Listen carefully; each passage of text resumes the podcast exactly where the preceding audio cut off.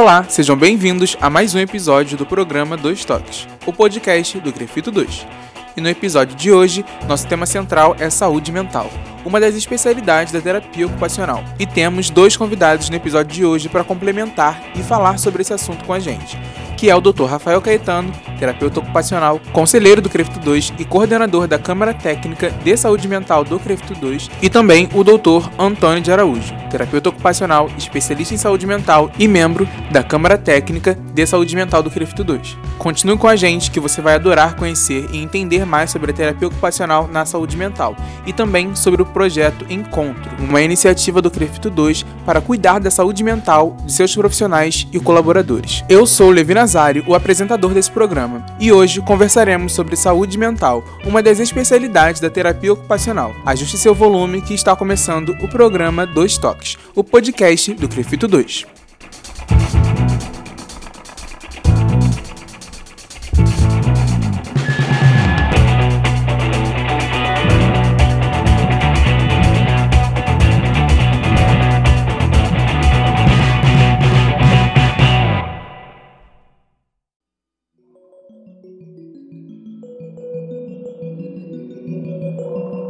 No mês de setembro é realizada a campanha do Setembro Amarelo, campanha brasileira desde 2015, e se escolheu esse mês por conta do dia 10 de setembro, que é o Dia Mundial de Prevenção ao Suicídio data essa estabelecida pela Organização Mundial da Saúde, e ela propõe um diálogo sobre a prevenção ao suicídio para toda a sociedade. A terapia ocupacional em saúde mental trabalha no restabelecimento da saúde mental de seus pacientes. Segundo dados do Centro de Valorização à Vida do Brasil, a cada 45 minutos em média ocorre um suicídio. E esse número em escala mundial vai para 45 segundos.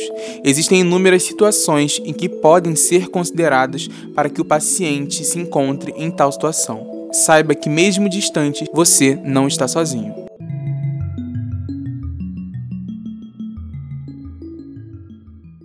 O nosso primeiro bloco já com a presença do Dr. Antônio Araújo, que é terapeuta ocupacional. Olá, obrigado, Levi, pelo episódio. E vamos lá, vamos dar prosseguimento aí a esse episódio e que a gente possa contribuir bastante aí. Perfeito, doutor. Doutor, o senhor é terapeuta ocupacional, mas o senhor consegue dizer pra gente as especialidades que o senhor atua diante dessa profissão? Sim, eu trabalho numa clínica já tem cerca de oito anos, bem dizer, eu inaugurei junto com a, toda a equipe que permanece até hoje, né?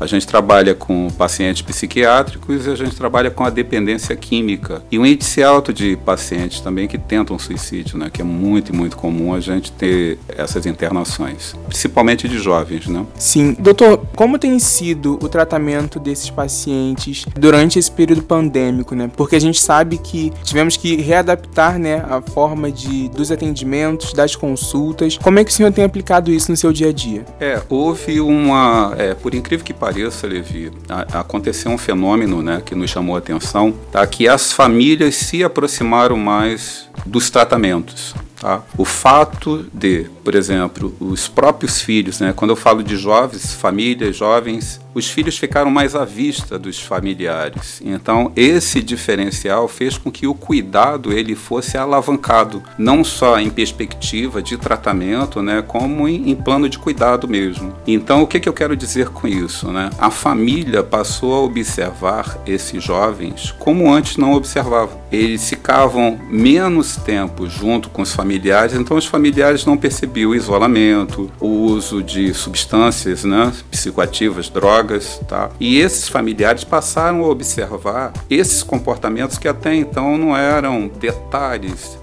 de chamar atenção para um tratamento mais eficaz. E a gente precisa atentar também, né, que essa questão que envolve o suicídio hoje, quando a gente abre para a saúde mental, a gente abre para uma coisa que vai além da doença, tá? A gente não está falando especificamente de uma doença, a gente está falando da desmotivação, da ausência de um papel que realmente signifique para esse jovem né, estar no mundo, atuando nesse mundo. Então, quer dizer, as famílias, diante dessa problemática, né, começaram a nos procurar e nós não precisamos, em algumas situações, estar internando esses jovens. A gente começou a fazer o próprio acompanhamento nos seus lares, nos seus contextos. Então, esse foi o diferencial. Nós internamos menos e acompanhamos mais nos domicílios. É, é importante entendermos que a terapia ocupacional ela, ela trata do paciente de fato, né, e não da doença em si. Acredito que seja isso que o doutor está aqui pautando para gente. Exatamente. O, o jovem,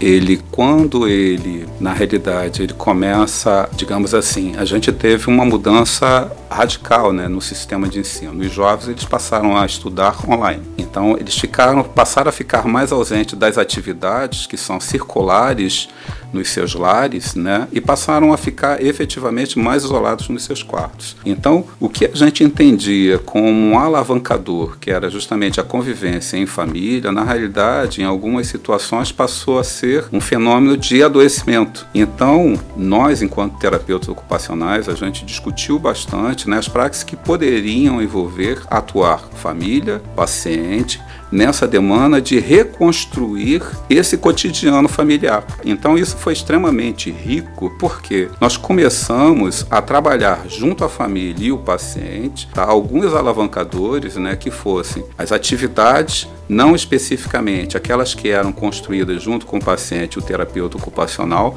mas aquelas que eram significativas para o paciente junto aos familiares. E quando eu falo dessas atividades propriamente dito, eu não estou criando um bloco de idade, uma faixa etária. Eu estou falando de jovens que compreendem justamente isso que a gente tem hoje, né? principalmente na demanda que a gente vê hoje aumentar em muito no nosso país, da faixa de 15 a 29 anos. Tá? A gente sabe muito bem que hoje né, a maturação que a gente tem cerebral, ela se dá por volta de 23, 24 anos de idade. Então, em especificidade, né, a terapia ocupacional, ela pôde ocupar um lugar junto à família que até então ela não ocupava antes a presença desse profissional foi de um diferencial muito grande para, junto com uma equipe multiprofissional, alavancar aquilo que antes, em algumas situações, era caso certo de internação. Eu presenciei esse movimento e foi muito, muito rico nesse sentido. É, é, muito interessante a gente ouvir isso, porque a terapia ocupacional ela também trabalha com é, rotina, né, doutor? Ela trabalha com a importância, na verdade, de termos as nossas programações já estabelecidas, para que assim a gente consiga se organizar melhor. É, Levi, a rotina, ela pode estar em inúmeros contextos, né? Muitas das vezes elas nos fogem a um estudo mais aprofundado, né? Mas o fato é que para a gente lidar com uma saúde mental, com a saúde mental, principalmente do jovem, a gente vai pegar por base justamente esse cotidiano que, na realidade, é composto por compromissos, onde ele vai exercer uma função e a rotina é o carro-chefe para que esse jovem, ele, na realidade, comece a se organizar e ocupe o seu papel, não somente nessa célula familiar, mas como na sociedade como um todo. Doutor, em especial agora nesse mês de setembro, onde é estabelecida a campanha do Setembro Amarelo, como o senhor tem estabelecido, na verdade, ações ou comportamento com os seus pacientes em relação a esse mês? Porque sabemos que a mídia, de uma forma, ela vai enfadar muito sobre esse tema, sobre esse assunto. Para alguns pacientes isso pode ser um problema, mas como é que o senhor tem tratado com seus pacientes sobre essa enxurrada de informações e essa enxurrada de pontuações mesmo, na verdade, sobre, sobre essa questão? É, Levi, boa pergunta. Uma das coisas que eu trabalho muito com, com os meus pacientes é como usar a tecnologia a nosso favor. Eu tenho um grupo grande de pacientes que se unem em determinado horário duas vezes por semana e na realidade eles fazem trocas. Então é um grupo de WhatsApp que hoje está migrando para o Zoom onde eles fazem tipo um grupo de mútua ajuda. Mas tudo isso começou justamente pela rotina. Então, é, um dos motivadores né, para a gente criar esse grupo foi a gente estabelecer uma rotina em que o uso da tecnologia seria para o benefício e para a construção de uma saúde mental onde, na realidade, eles pudessem se sentir à vontade de ser eles mesmos. Então, como é que eu posso entender isso? Com a pandemia, né, principalmente aqueles que é, eles têm sede de informação. Então, o tempo todo no WhatsApp, o tempo todo no Google, procurando né, informações a respeito. Então, a gente criou uma rotina de checar somente três vezes informações que dissessem qualquer coisa a respeito dessa palavra-chave, Covid-19. Então isso foi muito rico, porque todos eles aderiram. Eu tenho um grupo de 27 jovens que, na realidade, eu acompanho, e aí foi super interessante, né? Eles já estão num processo de reinserção social muito, muito legal. A maioria com cerca de três meses já se tratando em franca recuperação. E eles, quando eles aderiram a essa proposta de checar no computador, ligar a televisão, tá três vezes somente durante o dia checando informações relacionadas a isso, isso mudou muito o comportamento deles. Porque o viés, ele termina sendo comportamental. E se você começa a atribuir algumas funções de você é o responsável pelos seus pensamentos. Você praticamente você tem que desintoxicar-se daquilo que você está colocando dentro da sua cabeça. Então, esses jovens, eles puderam lidar muito melhor com o estresse e balizar melhor as atividades que eles, na realidade, produziam durante o dia. Então, a partir do momento que eles começaram a se conectar, mas de uma forma benéfica, para construir não somente relacionamentos, mas construir conhecimento acerca daquilo que na realidade os ameaçava, eles na realidade eles conseguiram identificar muito e muito além aquilo que fazia bem para eles. Então, essa organização passou justamente pelo crivo de cada um e gerou uma autonomia muito grande de autocuidado, porque até então os pais eram as pessoas né, que na realidade os fiscalizavam o tempo todo. E isso é ganho de autonomia. Sim, acabaram é que, acabou que eles começaram a reconhecer os seus limites também, exatamente, né? Exatamente, exatamente. O senhor falou sobre é, reinserção social. Me veio um link direto com a rede de apoio, né? Como que o senhor trabalha com seus pacientes com essa rede de apoio? Que tipo de, de rede de apoio que o senhor geralmente fala com os seus pacientes? Porque a gente sabe que as pessoas que estão mais próximas é a família, mas a gente sabe também que, por exemplo, os amigos eles podem ter grande influência para que esse paciente ele consiga dar continuidade e consiga ter um melhor resultado no seu tratamento, né, no seu acompanhamento. É, eu tenho um, eu trabalho com eles uma dinâmica do eu que tem a ver justamente com essa busca pela autonomia. Então a gente faz um círculo, como se fosse uma cebola, e eles escrevem o nome deles no meio, né? E aí, na segunda rodela, eles vão e escrevem o nome da pessoa que está mais próxima. E a gente constrói essa rede de apoio baseado justamente nessa descrição, porque são eles mesmos. Eu posso ter um irmão sanguíneo tá na minha família, mas eu considero mais o meu amigo que está lá na pista, que me dá conselhos, que conversa comigo. Então, nesse grupo, né, que a gente estruturou, muitas das vezes a minha rede de apoio não é o elemento que está do meu lado na família, é aquele que realmente está lá fora. É claro que a gente precisa conjugar, tá, o fato de que a família precisa ser orientada, ela precisa ter os instrumentos e as ferramentas para lidar com o dia a dia desse sujeito que está respondendo por um processo de autonomia. Mas a gente precisa também significar as ações que dizem respeito aos desejos dele. Então, se ele encontra é, na rede de apoio essa pessoa mais próxima que esse familiar, a gente traz essa rede de apoio, esse amigo, para estar tá junto conosco também no tratamento. E é justamente esse amigo, é, é, tem um, um paciente muito interessante, né, que ele conheceu um amigo que é skatista. E ele nunca praticou skate justamente porque ele já tinha tentado suicídio uma vez e a mãe dele e o pai o proibiam de qualquer esporte radical e skate nem pensar. E esse amigo skatista tal, uma vez chegou com, com um capacete na casa dele e falou assim: Olha, esse é meu presente de aniversário para você. A mãe olhou, se emocionou, né? Falou. Aí, dentro da construção, né, que a gente vinha já trabalhando, né, como nesse processo de, retomada da autonomia, né, a mãe olhou assim: Antônio, olha, será que a gente pode autorizar ele fazer umas aulas de skate com o professor e com um amigo? Eu falei: Ótimo. Então, de forma alguma, eu quis interferir na autonomia dessa família, mas a família ela conseguiu enxergar o desejo do filho de praticar atividades que na realidade dão um sentido, dão um significado para ele. Conseguir identificar um, um, um, bem, né, na verdade. Exatamente. Então a gente está ali ao lado da família, a gente está ao lado do paciente, justamente para construir esses novos olhares e dar sentido, tá? E dar sentido não somente para a família, mas para esse paciente também que precisa construir a sua autonomia e sua independência. Se precisar falar com alguém, ligue para 188 é o número do Centro de Valorização à Vida. Nós vamos agora para um rápido break.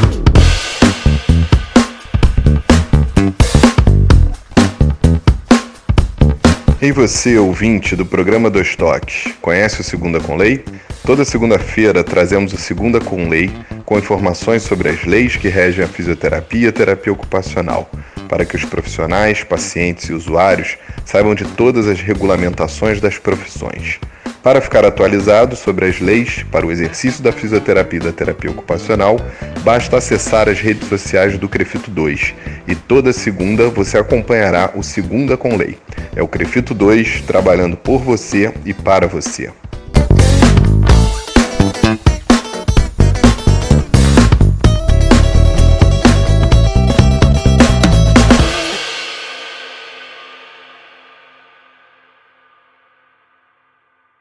Iniciamos agora nosso segundo bloco com o Dr. Rafael Caetano, falando sobre o projeto Encontro. Projeto esse idealizado pela Câmara Técnica de Saúde Mental do CREFTO 2, para atender os profissionais e seus colaboradores durante esse período pandêmico e de enfrentamento à Covid-19. Dr. Rafael, conta um pouco pra gente poder entender o que é um encontro. Então, o encontro é um projeto elaborado pela Câmara Técnica de Saúde Mental em Terapia Ocupacional que tem como objetivo a escuta e o cuidado com o terapeuta ocupacional à sua população alvo. Inicialmente, o projeto teve como objetivo o atendimento ao funcionário do Crefito 2, né, onde teve sua demanda já esgotada e atualmente o projeto encontra-se em nova fase, que é de ampliação no atendimento, né, na escuta e cuidado dos profissionais de saúde, sendo eles os fisioterapeutas e terapeutas ocupacionais que estão no enfrentamento ao Covid, dentro do sistema público de saúde. Doutor, mas existe uma vontade para dar continuidade a esse projeto? Sem dúvida.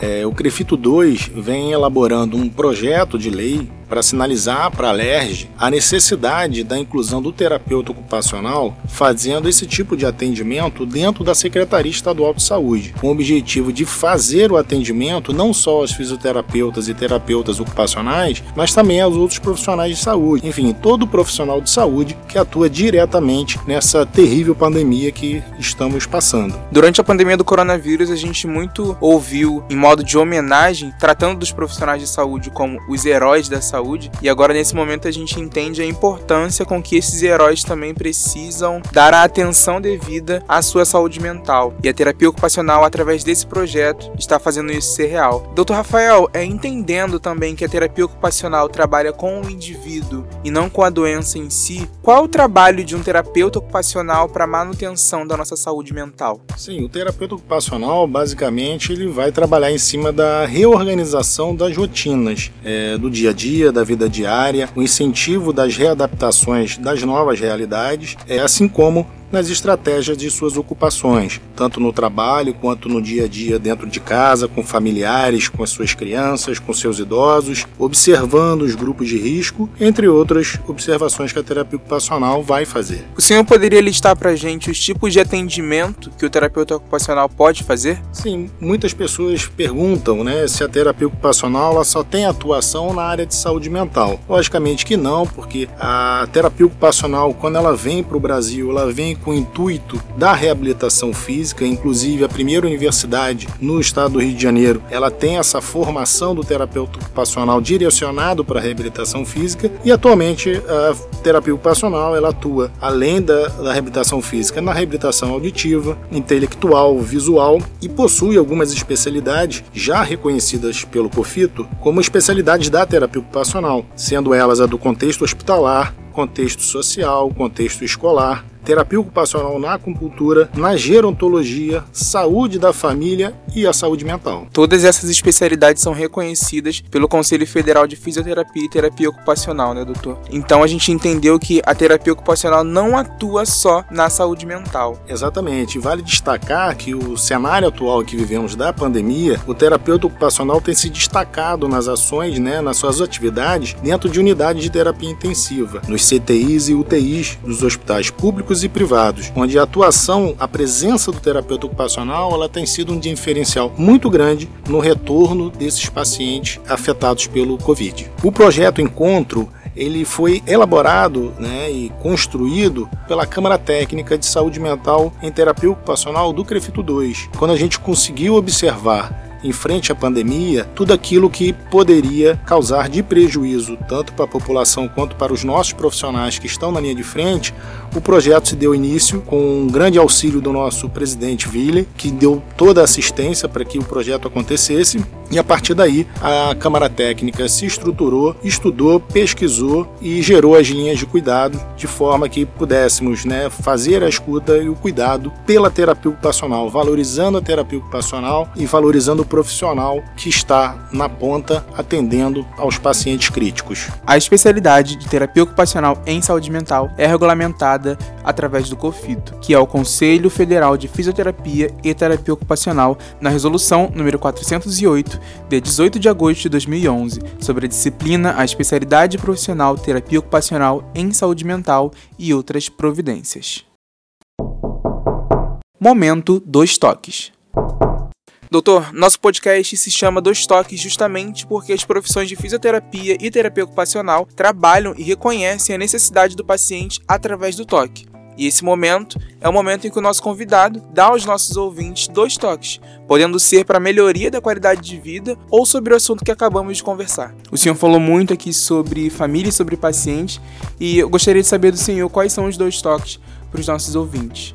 Importante importante mesmo no processo de autonomia para a gente significar esses jovens, principalmente esses jovens que passaram por situações brutais de violência. O país, ele na realidade, ele teve um crescimento em relação ao número de suicídios, tá? Na última pesquisa, existe uma desmotivação muito grande pela vida. Eu vejo os jovens cada vez mais se isolando pela tecnologia. Então, é importante que a gente se aproprie dessa ferramenta dessa ferramenta para a gente aproximar os jovens, para que cada vez mais eles tenham uma saúde mental que respondam politicamente, que respondam socialmente, que eles respondam realmente à altura da gente ter uma comunidade, um país melhor. Então, eu creio que o meu toque hoje diz respeito à tecnologia e significância ao jovem. O senhor teria alguma orientação para dar às famílias de comportamentos corriqueiros, né, que são geralmente mais comuns aos pacientes que podem apresentar é, um quadro suicida, de como a família deve se comportar, de como a família deve procurar uma ajuda profissional e de como o paciente mesmo deve entender que pode existir um problema e reconhecer a necessidade de um profissional, de um terapeuta ocupacional especializado em saúde mental. Por que é bom agregar este profissional de terapia ocupacional? Porque a primeira coisa que nós observamos é a perda do desempenho ocupacional e muito pouco se fala sobre a perda do desempenho ocupacional. Então o jovem, ele muitas das vezes, ele começa a se afastar das atividades educacionais. Ele começa a perder em autocuidado e fatalmente vai chegar na questão da autopreservação. Isso pouco é trocado. Então o profissional terapeuta ocupacional, ele pode na realidade ajudar a família, ser um verdadeiro consultor antes que na realidade essa situação ela se evidencie tragicamente. Nós podemos trabalhar de forma preventiva,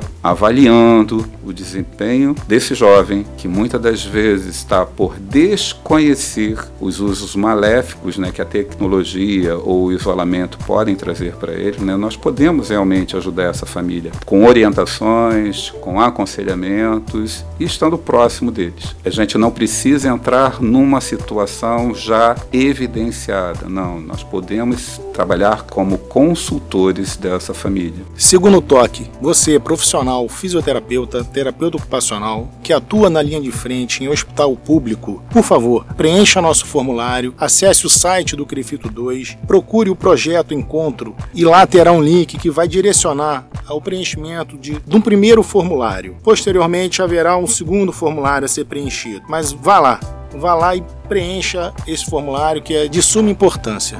O link para quem quiser acessar está na descrição desse episódio no Spotify, Deezer e no Apple Podcasts, mas caso você não consiga localizar ele na descrição desse episódio, basta acessar o nosso Instagram do Crefito2 e através da mensagem direta enviaremos o link para que você possa acessar. Obrigado, Dr. Rafael. Agradeço a oportunidade de fala, para poder esclarecer aos profissionais e à sociedade sobre o projeto, encontro, sobre a atuação da terapia ocupacional na Câmara Técnica de Saúde Mental. Então fica aqui meu abraço, Levi, muito obrigado pelo espaço, pela oportunidade e ao Crefito 2 pelo excelente trabalho que tem feito. Estou muito grato, uma gratidão muito grande de ter a oportunidade de estar tá compartilhando né, essas minhas vivências, essas trocas que eu tenho com os meus pacientes, né, que afinal de contas é com eles que eu aprendo cada vez mais sobre a terapia ocupacional e que vocês possam justamente fazer uso desse conhecimento de uma forma muito benéfica, ok? Muito grato por estar aqui. Eu que agradeço, doutor, a sua disponibilidade, eu agradeço a sua presença e a sua contribuição para o nosso episódio.